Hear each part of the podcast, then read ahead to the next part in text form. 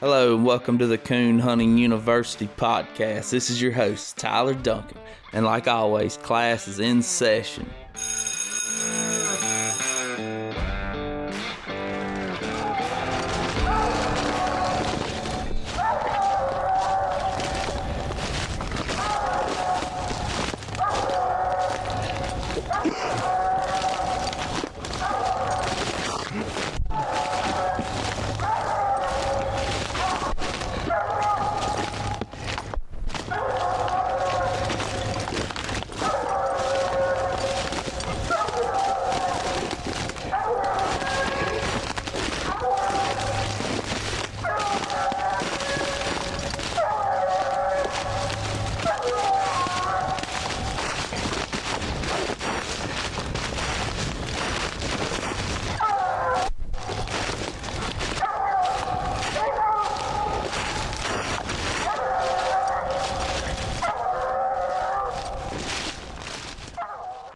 Y'all. The audio you just heard was Grand Night Champion, Grand Show Champion, House's Lipper.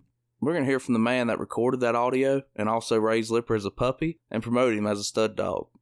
That man's name, Mr. Tom Hopkins. Mr. Tom had an extremely successful coon hunting career.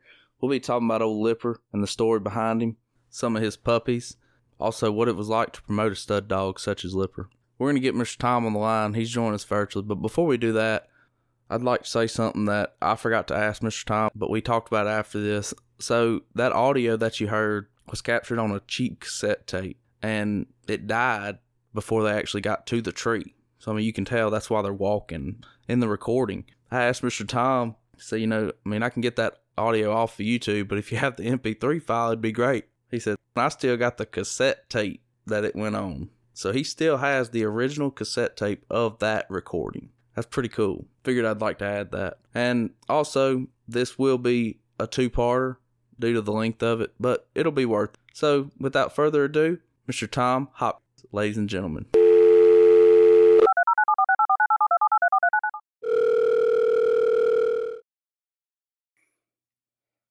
Hey, Mr. Tom, how's it going, man? Going good, Tyler. I appreciate you having me on your podcast today. It's a it's an honor and a privilege to be here to take a walk down memory lane about old Lipper. Yes, sir. Well, it is an honor and a privilege for me to be conducting this interview. I promise you that. And you might not know my name, but I sure knew yours. And I, I like old Lipper's bloodline still to this day. So I'm a fan, and it's an honor to have you on here. If you would, please tell the folks at home a little bit about yourself. Well, uh, I was born in Marshall, Texas in, in 1950. Uh, began coon hunting with my dad back in 1955. Dad was a, he was a dedicated coon hunter. He, he loved to hunt and he would hunt five or six nights a week. Even though we had a little country general store that he worked in 12 hours a day, he'd still hunt five or six nights a week. And he was a good hunter and a good dog trainer. I learned a lot from him. Uh, I'd go with him every time he'd let me go, which was pretty often. I learned to drink that black coffee and wade the sloughs and walk the logs, climb the trees and punch out coons. But uh, all the things that the kid learns. One of Dad's best hunting buddies was Kurt Harless. He had moved to Marshall with T&P Railroad from Alabama, and he was familiar with competition hunting. He knew uh, Joe House and uh, James Merchant and those guys, uh, so he was familiar with it. But my dad was not. He just a country boy coon hunter. But anyway, Dad had a good blue tick female, and Kurt had a, a dead gum good black and tan male, and they made a cross. And my dad raised a pup out of that called Hammer. That's the dog that I cut my teeth on and hunted with for several years. He was an awful good dog and, and taught me a lot about coon hunting. And Dad taught me a lot about tell what a dog was doing by listening to him, you know, whether he was in a thicket or in water or what kind of mouth he was giving in those situations. And uh, I learned an awful lot there. Fast forward a little bit, a few years later, they got into walker dogs, and Dad bought a, a grade walker dog named Wheeler. And he was a master at running a track and drifting a track, could really get some coons treed. So I got Kurt to take me, Kurt and Ralph Williams, to take me to my first competition hunt when I was about 12 years old. I took old Wheeler and won my first trophy. We placed third, and uh, I was just hooked on it after that. After that, I, I began receiving the American Cooner and the Full Cry magazines, and man, I'd read them cover to cover. I was a fan of reading old Timothy Ball's ads. I called Timothy since he was just up in Oklahoma, not too far from me, and uh, went up there and hunted with Timothy a few times, and hunted with old Hickory Nut Harry. And I bought a pup from Tim that was out of Norman's Coon Stopper and Ball's Candy, which were both pretty well known dogs.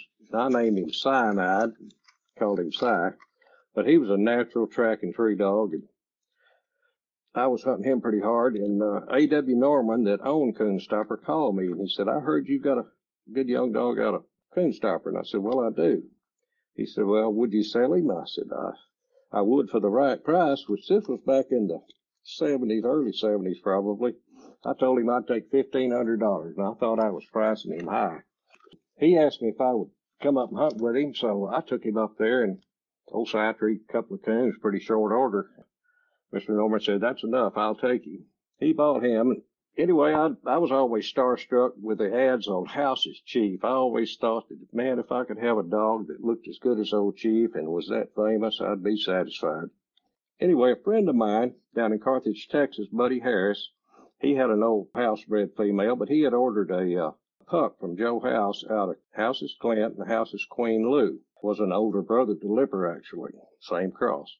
He named him Clint's Kentucky Case, and he had him started, but he wasn't able to hunt due to his workload very much. So uh, we made a deal to partner that dog, and I would take train him and, and put him in some hunts. Old Casey made a night champion pretty quick. Joe House called me, and I thought, man, Joe House called me. He said, I heard you got a good dog out of old Clint. I said, well, I do. I do have one. He said, well, I want to come down and go hunting with him. I thought, man, Joe House going to come go hunting with me. So sure enough, he came down. Back then we hunted on mules a lot. A good friend, Mr. Ralph Williams, had outstanding place to hunt down in Sabine River Bottom. So Joe got there and I loaded up a couple of mules and loaded up Casey and we went to the river bottom. Casey treed, uh, I don't remember whether it's two or three coons that night, but he looked pretty good. Joe said, I'd like to buy that dog. I said, well, my half is not for sale. I said, that's the prettiest dog, got a good mouth, and a dog I've been looking for. I said, you might can buy Mr. Buddy's half. So next morning he called Buddy Harris and he bought his half of him for $3,000, I believe it was. So we were partners. I was partners with Joe House and I thought, man, that's a deal. And he pulled a pup out of his box, best looking pup I believe I'd ever seen. He said, I brought this pup down here. He said, I've heard about how hard you hunt. He said, I'd like to partner this pup with you if he makes anything. He said, take and hunt him. If he makes anything, we'll be partners. And he said, if he don't, shoot him. That was old Lipper. That's how I come about getting him.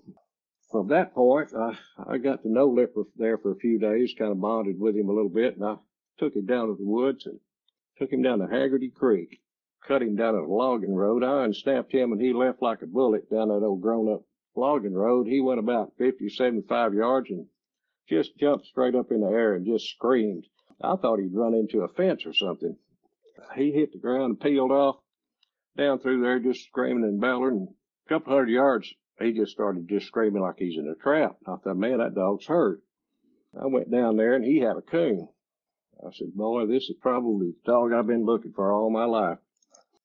A few days went by and I called Joe. I said, Joe, I said, I tell you what I'll do. I'll give you my half of that Casey dog if you'll give me control of this dog. We'll still be partners, but he won't ever leave my house. He said, well, I'll do that. So we did. And that's where I started with old Lipper. From there, you know, I put him in a couple of little hunts and bench shows. Now, I won a little hunt with him, but actually the first hunt I, I won with him, a friend of mine and I went up to Hamburg, Arkansas and uh, entered a hunt. There were probably 60 dogs there, and it was, you know, quite a few people, and it was Lipper's first hunt. We drew out. Some guys came over to me and said, man, said, you drew out with Troy Reese. I said, okay. He said, man, he's a bully. He's a big bully. So I just let it roll off. We went on to the woods and uh, we cut the dogs loose. Had first strike, good hot track. Down through there they went got treed. We walked in there where there's a red bone. It was way off the tree that came running in there after we got there. We scored the coons, looked at the coon. And I asked the judge, I said, did you minus that red dog? And he pulled me off to the side and said, man, that's Troy Reese's dog. We can't minus him. I said, I said, heck, he was off the tree. Well, Troy walked up to me and he said, little, little man, he said, uh, you handle that spotted dog and I'll handle this red one. I said, well, he was off the tree. He said, little man, I'll break your back. And I said, well, you might do that, but you're not going to cheat me.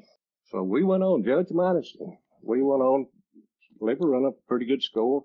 It was kind of tense, you know, through the whole hunt, but we got back to the clubhouse, got out of the truck, and old Troy came over to me and put his arm around me.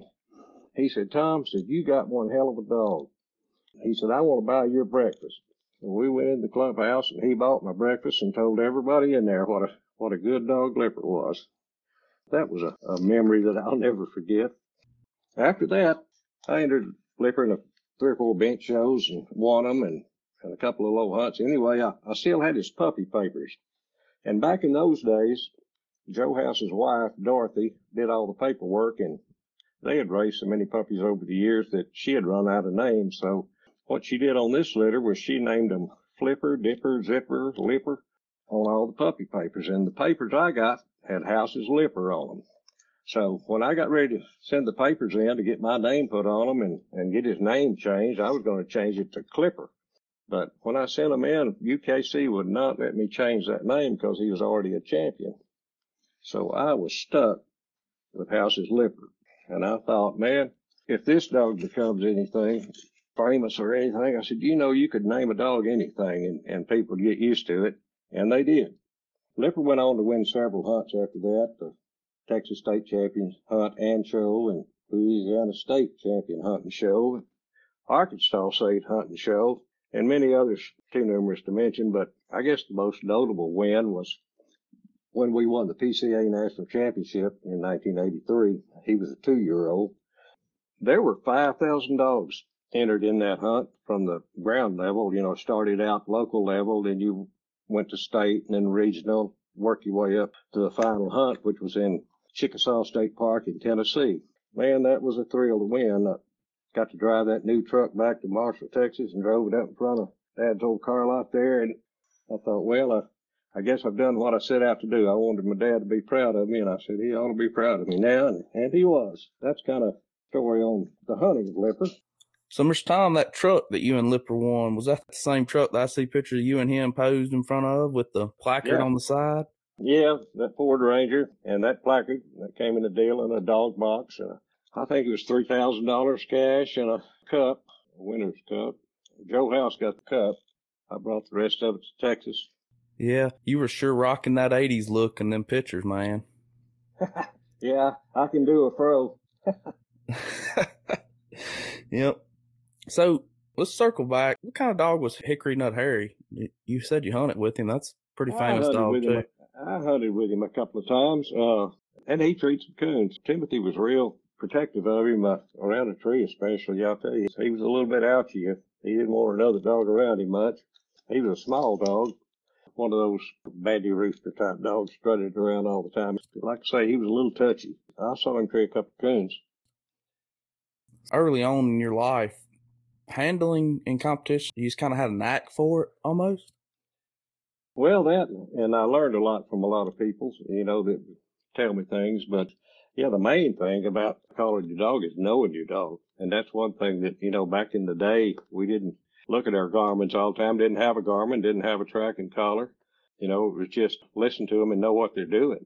So, I mean, you can tell if that dog's hitting a tree right or if he's where that coon might have tapped or, or whatever and whether or not the tree. Lipper was pretty easy to call generally when he located it was over. But yeah, you learn a lot about calling a dog or when not to call one. I guess I mostly learned by trial and error. So, how competitive would Lipper be versus dogs of today? You know, I called Johnny McClanahan this morning. I was going to ask him something because I had a question about which young dog it was that I traded to him to get House's lawyer back from him. And uh, he couldn't remember the dog's name either, so we're both not too good at memory. But but we talked about us how competitive would Lipper be versus the dogs of today. And Johnny's response was, "Man, he would destroy a cast today." I feel the same way. He was a powerful dog. He was crack that jaw as soon as he smelled a coon. Had no loose mouth now, but he would, as soon as he smelled a coon, he was struck and he would try to get by himself. In Lipper's day, most dogs packed. And Lipper would do his best to scatter a cast of dogs all over the woods and then slip over to the side and tree one. He he was a master at that. He was loaded with more than he needed of everything. He was a strike dog. He was a, the best track dog that I've ever seen and an awesome tree dog. I mean, when he treated, he was there. The dogs that pull up short these days are the dog with a, that don't have a lot of mouth.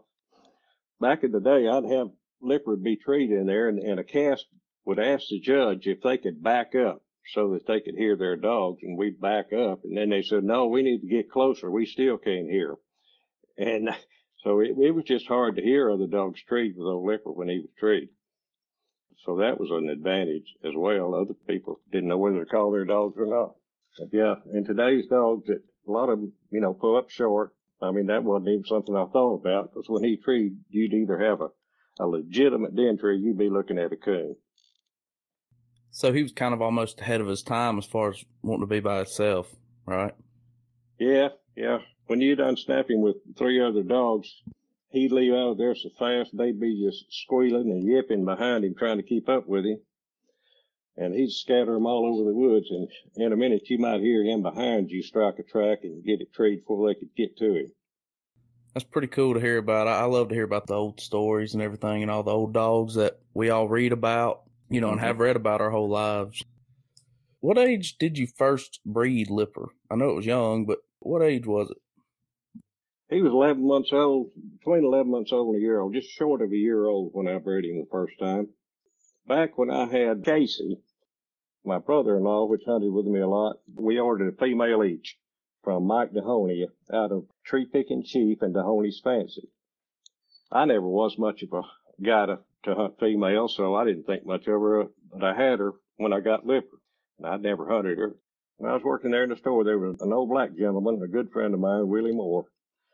He would come down and ask me to, if he could go coon hunting with me. He didn't have a car, didn't drive, and I would go get Willie and, and take him hunting with me every once in a while. One night I picked him up and I decided I'd take this pup I got from Dahoney.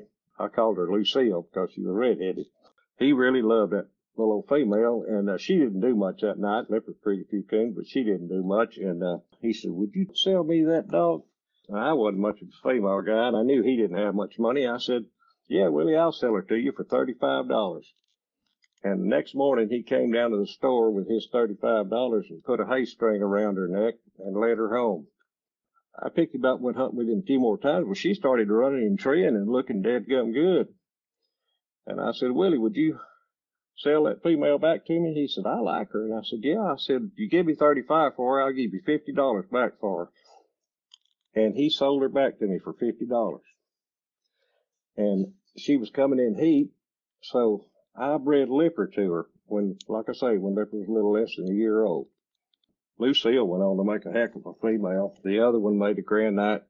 That other female, uh, Cedar Creek Cindy, was a dual grand, and she produced a world champion female uh, named Sally. Sally won the world hunt. She was out of Lipper in Cedar Creek Cindy.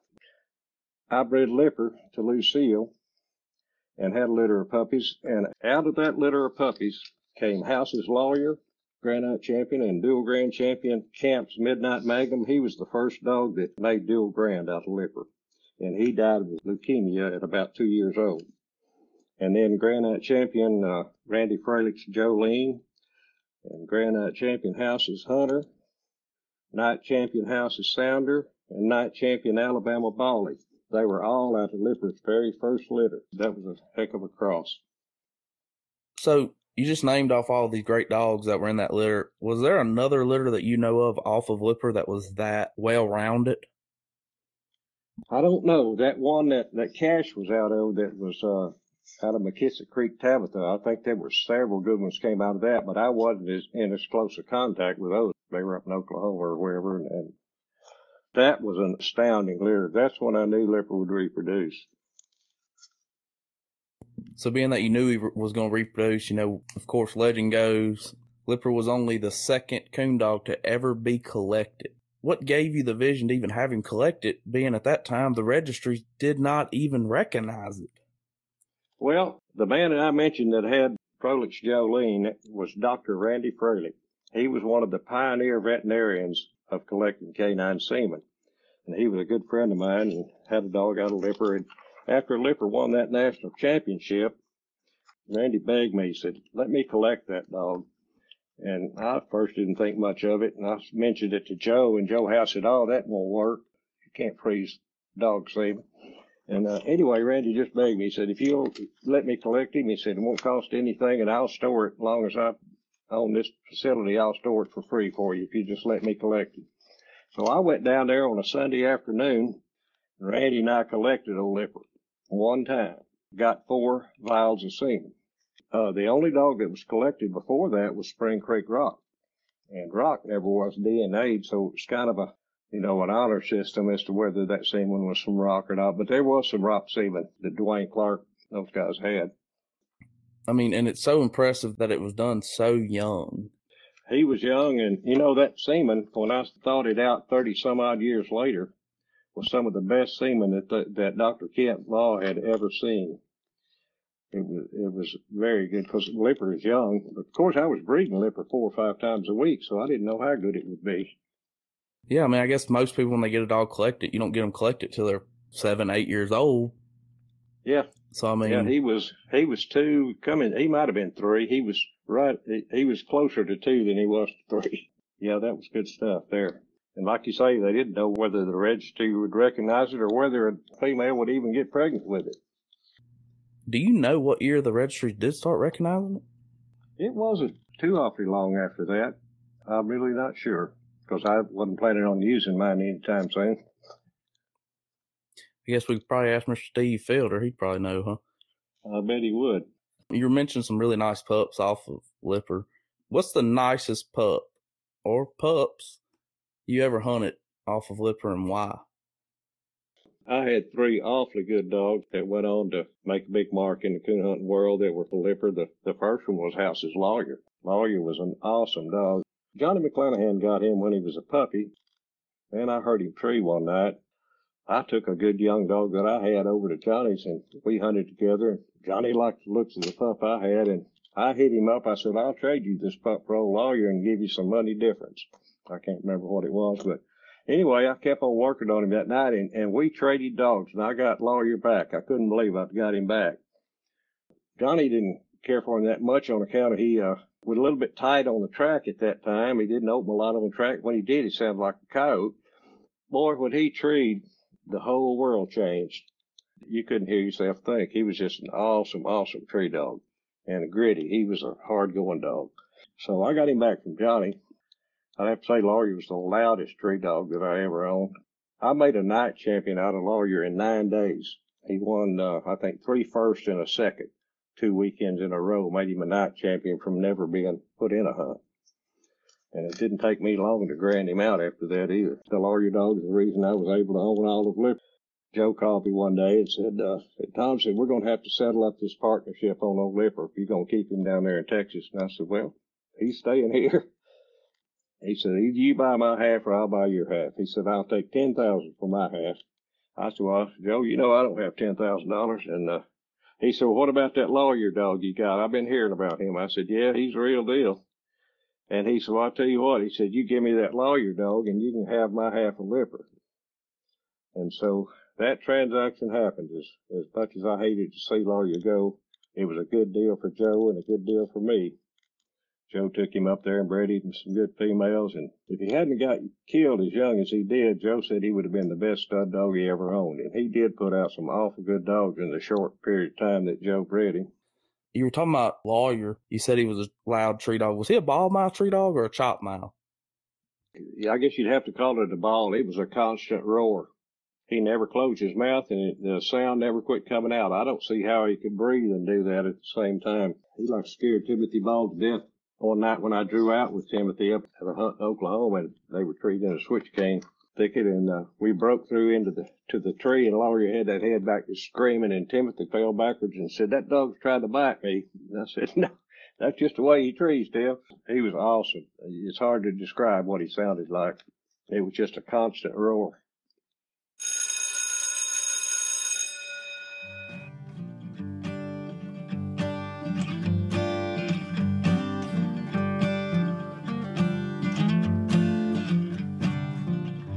Hey, y'all. That was a great first part of our interviews with Mr. Tom Hopkins. I do thank him for his time, and y'all be looking for part two. Y'all heard me testing Mr. Steve Fielder in there. I hope I get an answer from that. Also, I'd like to note Mr. Steve actually wrote an article on Tom Hopkins and Lipper, which will be coming out in the September edition of American Cooner. So go pick up a copy and read it. I'm sure it's going to be a great story. Mr. Steve's a great writer. He also read a part of that story on their podcast, Nightlife Nation. If you hadn't checked them out, which I'm sure you have, but I know at least a few of my listeners don't listen any other podcast, so go over there and check them out. You won't regret it. Those guys make some great content, and they're they're awesome guys. They really are. They've helped me out a ton. And find us on Facebook at Coon Hunting U. And also, please go on Apple Podcasts, give us a rating and review. It really helps us out any hound hunting podcast. I encourage you to go to any hound hunting podcast and to give it a rating and a review. Because what that does is it manipulates the algorithm to where it'll show that that podcast in more searches and it'll recommend that podcast to more people. So, with that being said, the more people that podcast is recommended to, the better chance it has of reaching somebody who is not in the coon hunting sport and they click on it and they say, "Hey man, wow, that sounds pretty cool. You know, I want to try that out." There they are. They're trying it out. You know, so I mean, the more the more people we can get this message out to, the better chance we have of growing the sport. That's what it's all about. Until next time, y'all have a wonderful day.